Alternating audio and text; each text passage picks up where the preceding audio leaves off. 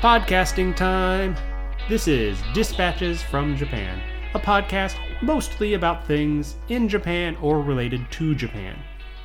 If you aren't already, subscribe to the podcast, and whenever I get around to making new episodes, they will pop up in your podcast feed like weeds. No, not weeds. Uh, unless you like weeds, and you know, and if you feel like weeds are just misunderstood flowers or whatever, um, you know, whatever. Just subscribe. Let's get this thing going better than in the past. Um, I'll do my best, you know, try to do my part, actually make new episodes. Um, probably try to limit myself so I'm not trying to make these big, long, sprawling epics, but the big, lo- the big, long, sprawling epic stories from history are the kind of the thing I like. I was a history major; those things interest me. But I also know that that's just not a recipe for getting episodes made on time. So I'm gonna try to keep most of the episodes probably a little bit shorter. Just kind of give you little bites of Japanese life and history and whatnot. Hopefully, that's a better recipe for success. So, today I've got just a little odd, short little one for you. Um, it's about public transit, though not exactly trains.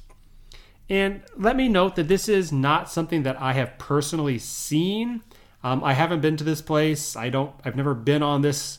Um, it's just one of those weird little things that pops up when I'm looking around for information about stuff. Um, and yeah, this was kind of an interesting little tidbit of whatever you want to call it. And so yeah, that's that's what I got for you. So let's talk about a little oddity of public transportation here in Japan that can be found in Hiroshima Prefecture. And for those of you who don't know, like I'm sure you know the name Hiroshima because you know, uh, but where is Hiroshima? So Hiroshima is down in the far west of Japan. Um, I know I've said this before. Japan is not a north-south country. Japan is an east-west country. The majority of people in Japan live in Tokyo and heading right to the west. So did I say it's in the east of Japan? I said it was. I said it's in the west, didn't I? Hiroshima is in the far west of Japan, right? Yes, okay. So yeah, Hiroshima down, not at the very tip of Honshu, the western end, but pretty close to the western tip of Honshu, which is the big, the main island of Japan. Um, so that's where we're talking, down the far western part of the country. Um, I've been to Hiroshima, but not to this particular part of Hiroshima City. We're in Hiroshima City here. So in the far eastern part of Hiroshima City. So we're in Hiroshima's in the west. This is Hiroshima City, which is in the middle of Hiroshima, but we're in the eastern part of Hiroshima City. And there is this subdivision, there's a, housing development called Sky Rail Town Midorizaka. And it's built as many modernish subdivisions, these housing developments in Japan are, on a hill. Right? Japan, very hilly, very mountainous country. So a lot of new building, a lot of new houses and things have to be built up on hills. There's not a lot of flat land left to build houses. Most of it's either already built or it's rice fields or other other plants, other crops, but there's not a lot of flat land left to build houses is what I'm saying. So, you want to build a new subdivision, new housing development, there's a good chance it's going to be on a hill. And this Sky Rail town, Midorizaka, is on a hill. And apparently it's quite a steep little hill. Um, now, leading up to this subdivision is a very peculiar bit of mass transit. And I dare say it might be unique in Japan.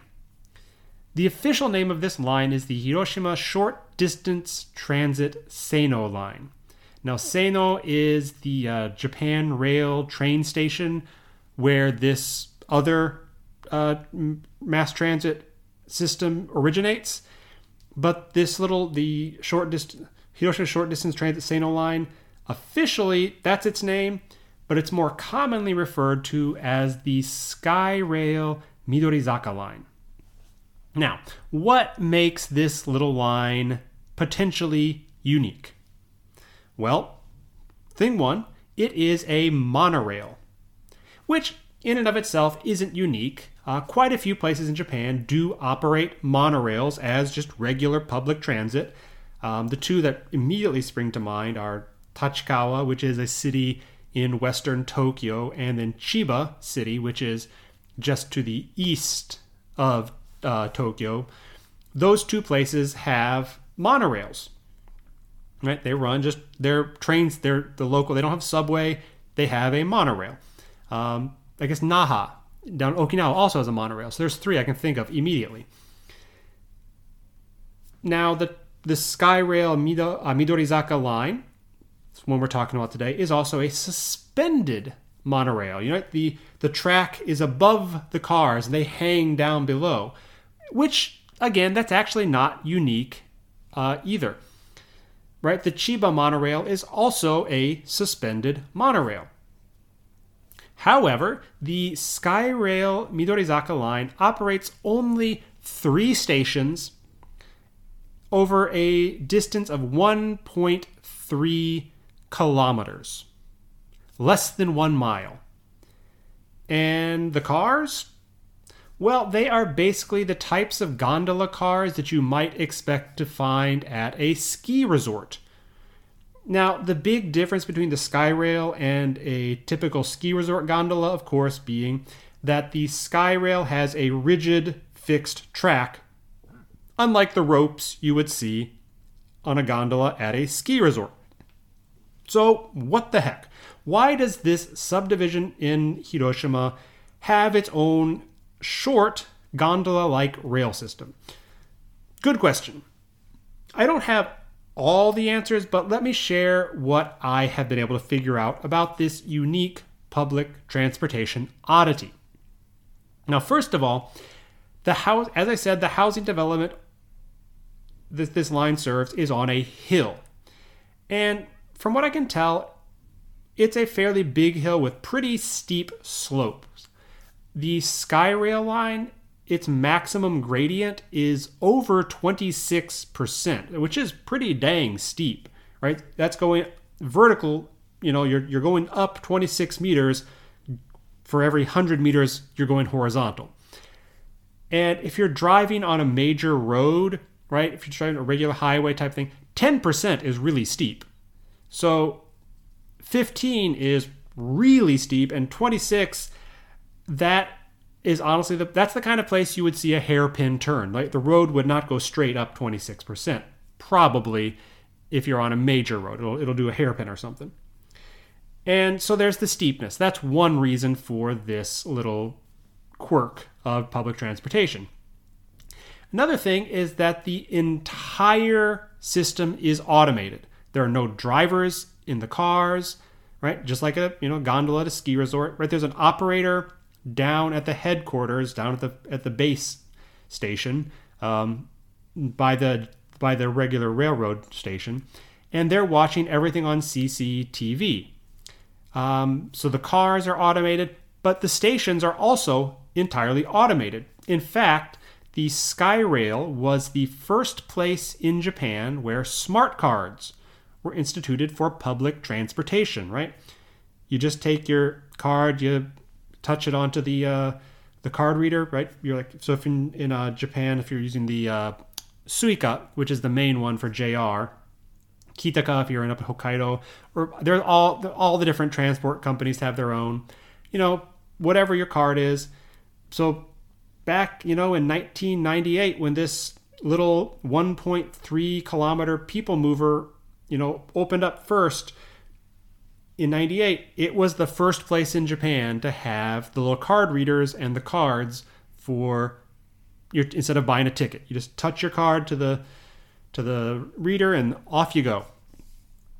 And all of this automation means that while the cost of construction was high, the cost of operation is apparently pretty low, relatively speaking, you know, compared to other options.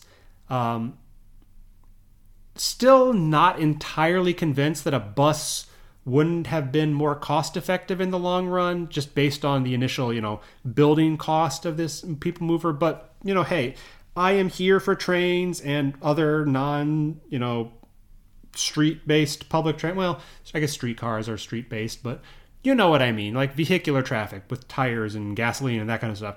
I'm here for that, that kind of stuff. Um, so yeah, that's oh yeah. One more what question that you know you might think. So why the fixed rail? Why not a gondola with a rope like at a ski resort? You know, well, if you've ever been at a ski resort when the weather turns, I think you can probably work out the answer, right? When wind picks up, when it gets really windy and gusty, they have to stop the gondolas, right? So that wouldn't be good if you have a, you know, public transit where people are using it every day. Can't use it when the weather's bad. That kind of defeats the purpose.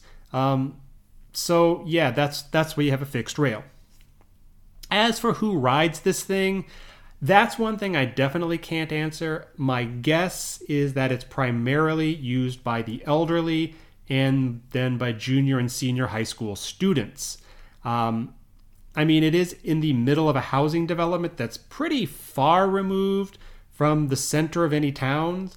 Um, so my guess is that pretty much every single household up in this, you know, subdivision, this housing development, has at least one car, if not two or three. So mom and dad will definitely be driving to work or to go shopping most of the time. But looking at a map, it looks like the junior high school is down at the bottom of the hill. Um, and there are no high schools in the immediate area, senior high schools. So all of the students would have to come down the hill, presumably in the sky rail, to you know go to school. And old folks, well, I'm I'm sure a fair number of them don't drive anymore. So they probably appreciate the sky rail, which connects very easily to Japan Rail um, at Seno Station down at the bottom of the hill. So, yeah, if you are ever in Hiroshima and want to check out this curious little rail line, you can hop on the Sanyo main line. Uh, trains heading out of Hiroshima Station, heading east from Hiroshima Station to Seno Station which I think, looking at the map, I'm pretty sure it's the sixth stop for, um, coming out of Hiroshima. And from there, you can very easily hop on to the Skyrail Midorizaka Line monorail. And yeah, I'll leave it there for today. Please remember to subscribe, rate, and review the podcast wherever it is that you cast your pods. Um, find the podcast on, you know, Apple, Google, Spotify, Pandora, uh, Stitcher, Amazon podcasts, others probably as well. Um, and like I've like like I said in the last episode, the name of the podcast has changed. Right? It's now just uh, it's no longer just another jerk. It's now dispatches from Japan simplified. But the feeds, everything like that, you can still find it if you're subscribed. Um, look for it. You know, I'll, I'll, I'll share links in places, Facebook. Um, Twitter, things like that. I'll share links if you need to, if you're having a hard time finding it. But for now, hopefully nothing will change. Um, you can find the Twitter at just another cast, and you can still email the show just another jerk podcast at gmail.com.